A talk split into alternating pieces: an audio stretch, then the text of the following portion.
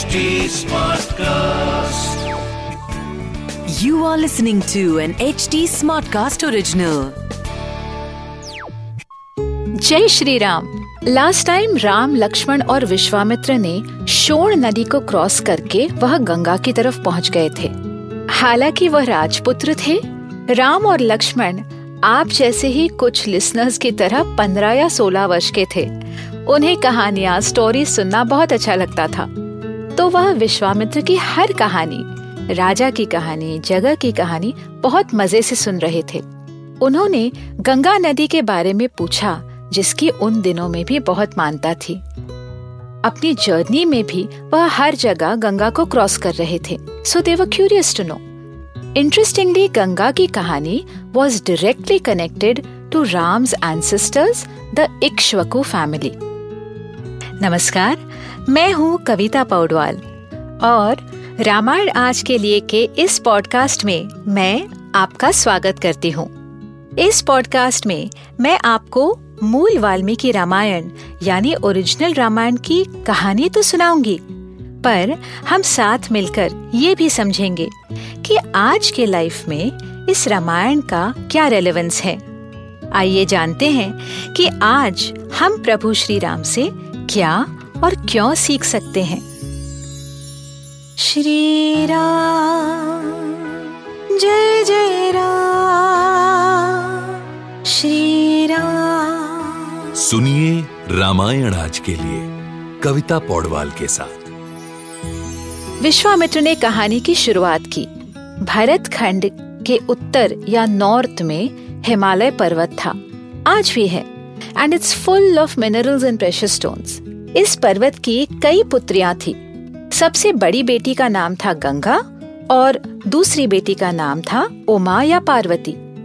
ये दोनों बेटियाँ बहुत गुणी थी they were very talented Himalaya की पत्नी का नाम था मेना, जो मेरू पर्वत की बेटी थी। Meru was also a very strong mountain known for its shape in fact some manuscript में मेरू को अर्थ की एक्सिस कहा गया है। समुद्र मंथन में भी it was use for churning and the churning rope was Vasuki the king of snakes वो कहानी हम आपको आगे सुनाएँगे। अब हम बात करेंगे गंगा और उनके पिता हिमालय के बारे में। गंगा को त्रिपथगा कहते हैं, जिसने तीन डिफरेंट रेल्म्स में ट्रैवल किया है।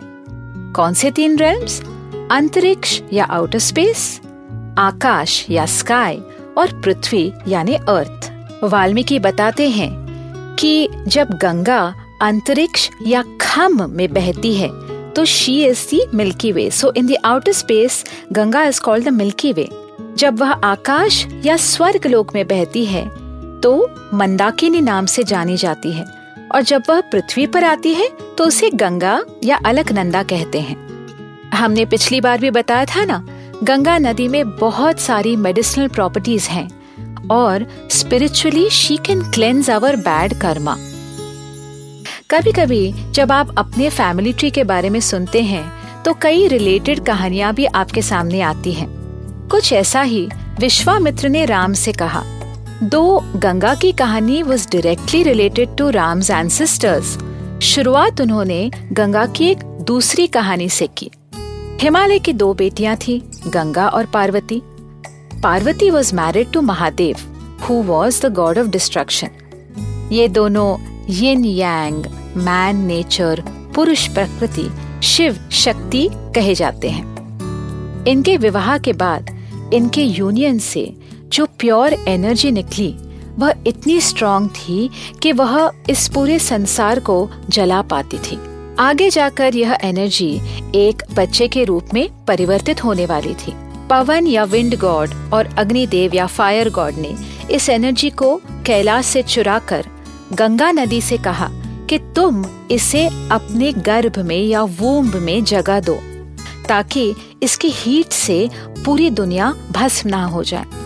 लेकिन गंगा भी इस एनर्जी के ब्राइटनेस और हीट से जलने लगी और उसने उस एनर्जी को पृथ्वी में या अर्थ पे छोड़ दिया। तो पृथ्वी जलने लगी। फाइनली ये शक्ति एक बालक के रूप में परिवर्तित हुई और कृतिका लोक में जाकर पहुँची। इसीलिए इस बच्चे का नाम पड़ा कार्तिकेय। उसका एक नाम स्कंद भी है, क्योंकि वह गंगा की कोख से बहकर निकला था। स्कंद यानी निकलना। तो ये थी गंगा की एक कहानी। आगे क्या हुआ जानने के लिए सुनते रहिए रामायण आज के लिए, जहाँ हम श्री वाल्मीकि रामायण जी के साथ सफ़र करते रहेंगे। इस पॉडकास्ट को लिखा, नरेट और रिसर्च किया हुआ है मैंने, यानी कविता पौडवाल ने। इसका ट्रांसलेशन किया है श्रीमती प्रतिमा माणिक ने। प्रोड्यूस किया है दीप्ति आहूजा ने और एडिटिंग और म्यूज़िक दिया है सौरभ भोंजाल ने। फॉर अपडेट्स ऑन रामायण आज के लिए follow H T cast on Facebook Instagram Twitter YouTube and LinkedIn अगर आप मुझसे कोई सवाल पूछना चाहते हो तो मेरे Instagram handle at Kavita dot Paudwal पर पूछिए। और रामायण आज के लिए की पूरी सीरीज़ सुनने के लिए log on to W W W dot H T smart cast dot com अगले एपिसोड में आपसे फिर मुलाकात होगी। तब तक के लिए राम राम।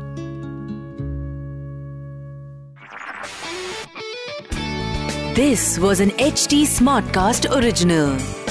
HT Smartcast.